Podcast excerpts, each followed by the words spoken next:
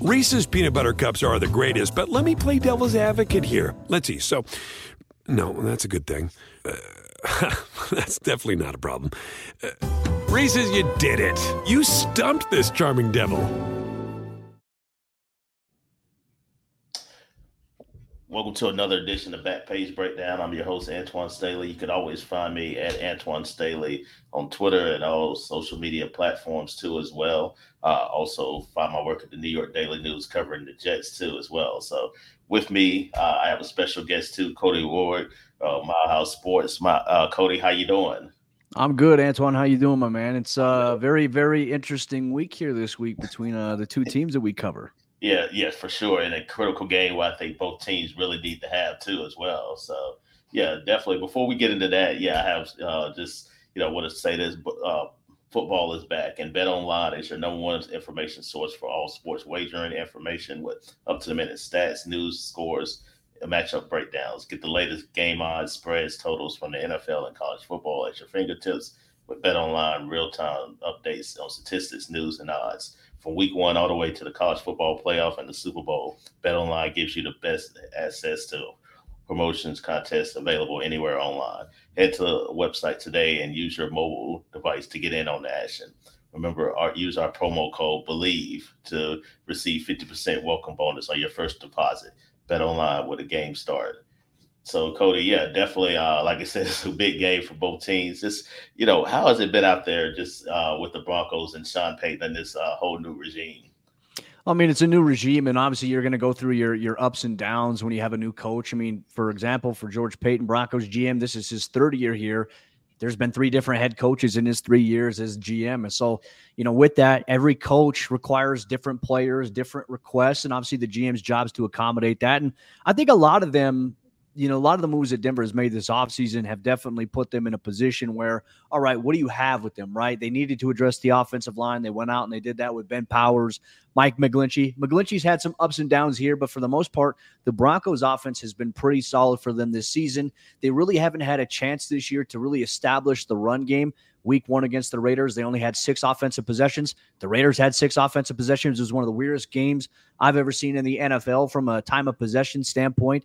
Week two, Denver got up to a 21 3 lead where ideally they should have kept running the football there against the Commanders. They didn't do that. Uh, and obviously, the Commanders stormed back, and it just kind of sets the tone for the rest of the season so far leading us up into week five. The Broncos defense is playing some of the worst football I've ever seen from an execution standpoint, from a coverage standpoint. There's not a lot of disguising as to what's going on with what they're doing on the back end. They're playing a lot of cover three, they're playing some cover six in situations, but teams are having field days against them. And look, the last three weeks that we've seen the Broncos just really give up a, an astronomical amount of points the last two weeks when you factor in the Dolphins game and the Bears game, they were two points shy of allowing 100 points in two weeks, but they have allowed over a thousand yards of offense to two teams in the last two weeks. That is unheard of in the NFL. So I don't know what it is. I don't know what the solve is here. Denver's got a lot of the same personnel back from last year.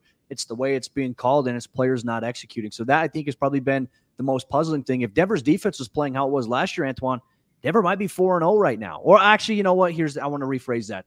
I don't think I don't I don't think they were going to beat Miami regardless, even if yeah. they were playing well. Miami is playing at a different level right now. Obviously, we saw them lose to the Buffalo Bills the way that they did, but uh, Denver should be three and one right now. I mean, as we're talking about this matchup here, Week Five, which would have set for a very interesting storyline. Yeah, I definitely. Um, it seems like yeah, it's puzzling to me because I felt like coming in like the Jets and the Broncos to play three times in a row when it would be on Sunday, which is weird to say that. But it seemed like last year was just the whole reverse. Like the offense was struggling. Russell didn't play in that game uh, against the Jets last year, and then their defense was really their identity. So just looking at this team uh, right now, what do you think their identity is? Uh, like we on either sides of the ball. I mean, it has to be on the offense. I mean, the, their identity is Russell Wilson right now. Russ is playing really good football under Sean Payton. He had three touchdowns last week against the Chicago Bears he really hasn't been the issue for them. He's given them chance. He's given them life in each of the games that they've played so far this season. But, you know, it's hard. Like, for example, that Dolphins game, I think fans expected Russell Wilson and the Broncos offense to put up 71 points against a team that put up 70. Like, it's uh, some of the expectations and some of the critiques that I think Broncos fans have about Russell Wilson. It's like what you know, you got to pay attention to what's going on in the games. Russ has been, uh, you know, bright spot for them. Rookie Marvin Mims has been an electrifying player for them uh, in terms of dynamics. But they have to be more than just a, a passing offense. They have to find a way to run the football. But you know, one thing they've done, Antoine. Here's an interesting stat through three weeks of play, four weeks of play, they're undefeated in coin tosses. They defer to the second half, and it hasn't led to anything. So for wow. me, I'm telling them if you win the coin toss, take the damn ball to open up the game. In three of their four games, they've had an opening drive touchdown. Go up, try to go up seven nothing versus being down 07 and then you know maybe f- spiraling out a little bit if you're playing a good defense, which I, I, think the numbers this week, when you look at some of the areas of the Jets defense, they're bottom ranked in some categories. I think that's very deceiving, though, because that's a damn good unit, a great front seven that they have, elite players at almost every level of the field. So this is a, an interesting matchup this week. Yeah, I think so too, and I think I mean I have a stat for you too. The Jets have not ran a play in uh, with the lead and regulation all year long. Like if you look at the Bills game, you know they came back, they fought back in overtime, and ended up winning that game on a punt return. And then of course they lost three straight to the to the Cowboys and Patriots, and you know last week to the Chiefs. But yeah, I feel like their defense is you know, you look at it statistically, as kind of you said, it doesn't necessarily match up with, I think, the personnel and everything like that, and the way they have actually played, especially the second half against the Chiefs last week, where they really limited them after that 17 nothing lead or the deficit, I should say. Yeah, and, and that's the thing with them too. You saw a resilient effort on Sunday Night Football. I don't know if there was just a different. I mean, obviously the, there was a special guest in attendance, but the vibe was different. I mean, they went down seventeen nothing, and then all of a sudden it's like, all right, hey, let's lock in. I don't know what happened. I, you know, maybe there was some reverse stuff going on, but obviously Mahomes threw the first interception and then that's what gave the Jets life. Like their defense was able to capitalize, give the offense some some room to work with. They went down there and they made a play, and they made things very very interesting there. And I was talking about all week long, like that type of performance that the Jets had against the Chiefs. That's a game that even though you lost, it gives you confidence. That's something you can build off of. And that's all a team needs. Like a team like the Jets and their offensive rankings are obviously bottom 10 in a lot of categories, but we saw Zach Wilson confident, getting the ball out of his hands quickly. You know, the run game hasn't been consistently there for the Jets, but guess what? The Broncos are allowing a lot of yards on the ground of the 32nd ranked rush defense. They allowed 171 on the ground last week to a struggling Chicago Bears offense they allowed 350 rushing yards to the Miami Dolphins two weeks ago. So when you look at the backs that they got with Breece Hall, who I'm told, and, and you can confirm this for me, no longer on a pitch count, I'm assuming here Correct. at this point. Yes, so you got him. Michael Carter is very capable, and you have Dalvin Cook, who obviously is a big name addition, hasn't had success. But then Zach Wilson, the third leading rusher here for the New York Jets, makes things very interesting because I remember the game last year. He ran all over the Broncos defense and escaped and picked up first downs, you know, on third and long situations because of his elusiveness. So for me, this is uh, you know, on paper looking at Denver's defense, I think this is going to be a very, very tough matchup for the Broncos. Yeah, I think so too, and I think yeah, I think you could see Breece Hall get unleashed too, especially in a game where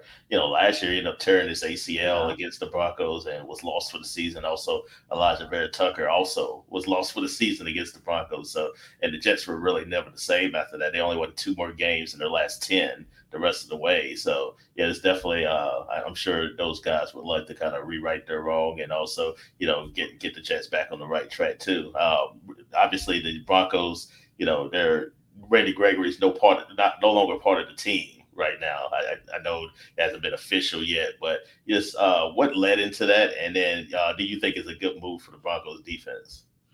Well, I mean, it's tough. Anytime you're you're, you're set to release or trade, they're in the process of trying to trade him. But I don't think a team's going to bite, especially with his. You know, that he signed a five year, seventy million dollar contract uh, a couple years ago in free agency to come to Denver. Um, you know, with Randy, like last year, the issue for him was he looked great through the first four games. Then he got injured. He suffered a torn meniscus, held him out of action for a majority of the season come back into this year. He's healthy, but just was struggling in terms of getting to the quarterback. He did get to Sam Howell once in week two here, but teams were running to his side. Broncos didn't, you know, have very good contain off the edge. So Sean Payton last week decided to shake things up a little bit. He started Nik Bonitto in place of Randy Gregory. Randy came off the bench, played 33 total snaps in that game against Chicago. And so Jonathan Cooper, Nik Bonitto, those guys, uh, Sean Payton believes those guys give them a chance. And obviously, we saw three and a half sacks combined for them, a forced fumble and a fumble recovery touchdown that ultimately tied Denver up in that game 28 28 against the Bears and helped serve as a catalyst for them to win that game. So uh, I mean, I think it was just you want to see what you have with the young guys there. Obviously, they're playing a little bit better than Randy was, and now you give Randy Gregory a chance to go elsewhere. And I think it was a mutual decision for both parties. Randy didn't feel like he was going to be a good fit here, and they they explored that. So they're looking to trade him. Obviously, not official yet, but they may just end up releasing him outright. And so they got Frank Clark, who could be back this week here as well. Obviously, a veteran guy, Super Bowl champion coming over from the Chiefs. And then there's Baron Browning, who was activated off the PUP list. Now, he got hurt against the New York Jets in last year's game as well with a, a, a knee injury. So we'll, we'll see where things are at here. But Denver's got a lot of young guys at pass rusher at the edge position specifically that they want to see do a little bit more and they have belief in versus, you know, guys that, that weren't producing like Randy Gregory. Yeah, I, I definitely think, uh, like I say, just didn't seem like it worked out, especially with Sean Payton there. It's a, it, obviously different regime there for Nathaniel Hackett too, as well. But before I get into Hackett and you know everything that kind of comes with that too, uh, I want to save that for towards the end. But yeah, what was the difference with the Broncos defense last week against the uh, Bears in the second half compared to what you've seen early on this year? Well, they they found a way to get stops. Now it, it came a little bit late in that third quarter because at one point on the Bears' first possession of the third quarter, there Justin Fields was 23 of 24 passing for 275 yards and three touchdowns. I mean, it was it was unbelievable what type of production he was having against Denver there. But there was a catalyst there. Denver's defense was able to get one stop, right? One stop on third down and led to like a fourth and two. They punted it away. Marvin Mims had a pretty solid return. Russell Wilson went down there, led a scoring drive to Brandon Johnson. Defense gets another stop, forces a punt. Russell Wilson leads a drive uh, catches Courtland Sutton for a touchdown, and that cuts deficit to all of a sudden you're you know you're down 21. Now you're only down by one possession. Then there's the scoop and score that we had talked about there, but they were just able to get stops. And, and Antoine, to be honest with you, the last couple of weeks or last three weeks, they haven't really been able to get any stops defensively. The defense has been on the field. They've allowed explosive plays, and they haven't been able to get stops. Well, that was the difference for them a little bit late in that third quarter. They started to get some stops, and the offense has been good for them this season so far they were to go down there and capitalize against uh, the Bears secondary. And, uh, you know, it's, it's going to be a little bit of a different challenge this week here. But if Denver can find a way to get stops and not allow teams to go and just score points at will, I mean, they might have a chance to put up some points. This could be a shootout potentially, but I mean, it, it's hard to imagine that right now when you look at the overall projections on paper and how both teams have played. You know, Denver's offense, if the defense is giving up 35 points. They're not, you know, they're going to have to score 36. And that's a tough ask for any team to find sustainability here in the NFL. Yeah, it really is. It definitely is. So, yeah, what what are your key if the Broncos have any chance of winning this game? What what do you think they have to do uh, on both sides of the ball? Well, you know, I think defensively they've got to get takeaways. They haven't had a lot of takeaways this season. They have to find a way to, to get after Zach Wilson and sack him. You got to be able to make sure you contain him because he's a guy that can spin out and he can use his legs. We saw it in the preseason for the Jets. We've seen it several instances so far this season.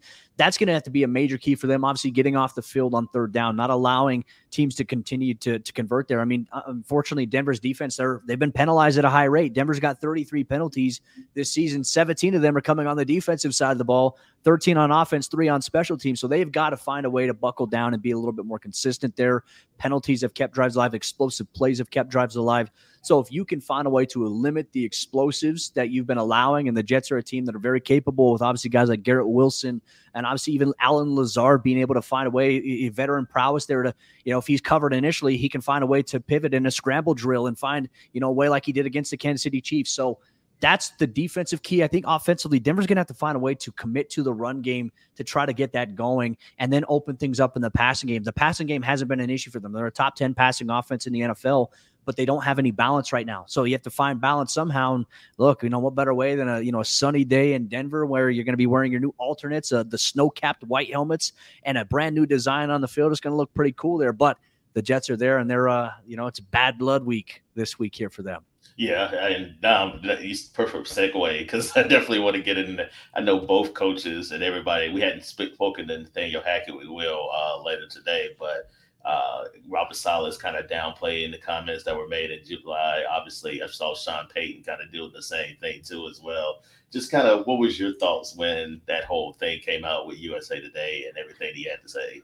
Well, you know, with with Sean, Sean was a guy when he first when when we had the introductory press conference with him when he was hired. You know, he talked a lot about the team and players being anonymous donors, right? Not not putting stuff out there on social media, not putting anything out there for people to grab onto and hold. And you know, he uh sat down with somebody he's very comfortable with in Jarrett Bell of USA Today and and shared, you know, his thoughts on, you know, what had happened last season. And I'll be upfront here. Like I, as, as a human being, I think Nathaniel Hackett is one of the nicest dudes, a great human being, will do anything for anybody. But when he was the head coach of the Broncos, he was in over his head. And I think it was evident there to see that. Now, I, I think the thing here with Hackett, and this is the one thing I wanted to highlight here the Broncos players really loved at first how much Nathaniel Hackett embraces them. Like what, you know, makes it seem like he cares about them, which he does. He cares about his players. That's so important. But when you go through a losing streak, the rah rah buddy buddy, you know, hug system is not in, in a business where you got to win, that's not going to go well in the locker room. And ultimately, there just was no string of accountability there from Hackett during his time here. And that unfortunately led to a lot of, you know, negative dynamics. I mean, Denver was in games, they just couldn't put up points offensively. Yeah. And he was in charge of that. I mean, there was even one point last year where I think it was after the Tennessee Titans game where he told us because he handed off play calling duties to uh, Kubiak he said something along the lines of, I just, you know, I, I just didn't feel right out there calling plays, which just, you know, was a weird thing to admit. And you know, unfortunately, that kind of spiraled into a bunch of stuff. But he kind of lost control of the locker room a little bit. We saw the Christmas Day blowout, and then obviously Denver decided to move on there. I mean, it was a really bad coaching job by him. I just think he was in over his head. I think ultimately he can get some good stuff out of his coaches, I mean, out of his players. But you know this as well as I do. If you're not winning, if you're not doing things like, for example, he's brought in to put up points. If that's not happening with the Jets, you know, there's some pressure on him because I, hey, the New York media market's a lot tougher than the Denver market. Yes. And so I've I've already seen little bits and pieces here, but every week in the press conferences, we'd get the same response from Hackett. And so we we ended up creating like a little bit of a bingo card. Like, what is Nathaniel Hackett going to say today? And we're going to hit the bingo card. We always hit it. But um, yeah, it, you know, Sean Payton, here's the thing. You know, as a coach, as a former coach myself, there's always a code, right? You never publicly say stuff about guys. And unfortunately, I think it's kind of, you know, with how the Broncos have started off, it's uh it's kind of been a little bit of karma coming back to bite them in the rear end on this one. So I'll be very curious to see what happens. I'll be curious to see if these two talk pregame, which I imagine maybe, maybe not. Um, but as long as you can get, you know, water under the bridge and go out and play football, I think that's the only thing that matters. And uh, unfortunately, you know, Sean's comments, if the Broncos lose, they paint him in a negative light even further here because you talked all this stuff and then you lost to the team there. So for me, it's just yeah, you don't make those comments, you know, publicly. You know, we all know that hey, there's a lot of conversations that happen behind closed doors of, of coaches about other coaches. That stuff just never gets out. So, you know, yeah. he kind of crossed the line in that regard there. But uh, you know, I think Hackett, his response that he had to it afterward was, you know, eh, he was open. I, and he had a chance to retaliate and maybe refire, but he didn't. But you know, it's just the way that he was raised by his dad, and you have a lot of respect for that. Yeah, I think so too. And I don't think anybody's disputing anything that Sean had to say. I mean, like you yeah. were there, you understand the jo- the job that what what happened last year. I just think the it was the kind of the manner and what it was said, and especially considering that at the time the Jets were like the media darlings and everything like that, and Aaron Rodgers and all this honeymoon period, and all of a sudden we had somebody that just didn't like the attention that they were being given, and then all of a yeah. sudden they wanted to make it a little bit about them. That's that's the way I felt about the whole thing. I don't know how you did, but yeah, for me, like I just thought it was just a little bit over the line. But I, I mean, it was a bad coaching job. I mean, even just for somebody from the outside looking from the outside, I mean, I'm sure Hackett would probably even tell you that too. I'm actually surprised uh, he yeah. actually came back to coaching because I was like, I actually asked him when he got here. He was like, uh, I was like, so why did you? Why aren't you on a beach somewhere as opposed to you know deciding to come back to coaching because you would have got paid either way. But yeah. he said obviously Aaron and um, you know the opportunity to coach a team that had a that had an opportunity at least to contend for a Super Bowl too as well. Yeah, and, and, look for for Hackett as well. I mean, it's so hard to stay away from the game, right? And I think for Sean, like Sean had that identity crisis. You know, when he stepped away from New Orleans, you know, he got into media, but it's like it's not the same. It doesn't give you the same yeah. itch as like, you know, preparing for a game. And that's something that drove Sean crazy. But I also think that, you know, his year in media, it allowed him to be very outspoken and very open about a lot of things. And, you know, I think for him as well, it's how do you do that? How do you kind of get into a point where you transition back into being a coach and knowing like, hey, here's what I know I can say, what I can't say. Uh, but you know that's that's just the thing too. And, and, honestly, when that stuff came out, I felt like I was like, was this an off the record conversation that got put on the record somehow? Like that's how it came across. It was surprising, but ultimately it was a distraction. And and this is something that Sean's going to have to deal with. And look, if the Broncos win, then I think okay, people are going to say, all right, you know what, the Broncos won, whatever. But if he loses, it's going to be everything that he does going forward is going to be magnified a little bit, and that puts more pressure on himself, which he can't blame anybody but himself for that. Yeah, and that's how I feel. That's why I feel like it's a big game for both of these teams, obviously, because they're both one and three. And the way I see it, one and four is pretty much close to a death sentence as possible in NFL. It's hard to come back from that, especially when in the Jets case where they said they had, you know, playoff aspirations still even after Aaron had went down. So yeah, it's definitely gonna be a big game there. Cody, I appreciate you coming with coming on with me, man. I uh, I appreciate it. And I, I definitely uh I, I, think you'll be there on Sunday, won't you? Yep. Absolutely, yeah. man. So let's yeah. uh let's catch up yeah, I'll definitely uh, reach out to you when I get to the uh, stadium too, as well. It was great being with you, and great being with y'all too. Is on another episode of Back Page Breakdown too. I'm Antoine Staley again. Find me on all social media platforms too, as well, and we'll have another episode next week too, as well. Reese's peanut butter cups are the greatest, but let me play devil's advocate here. Let's see. So, no, that's a good thing. Uh, that's definitely not a problem. Uh, Reese's, you did it. You stumped this charming devil. You know, when you're listening to a true crime story that has an unbelievable plot twist that makes you stop in your tracks? That's what our podcast, People Are the Worst, brings you with each episode. I'm Rachel. And I'm Rebecca. We're identical twins who love true crime cases that make you say, didn't see that coming, and we hate the people responsible for them. Listen to People Are the Worst now on Apple, Spotify, or wherever you get your podcasts.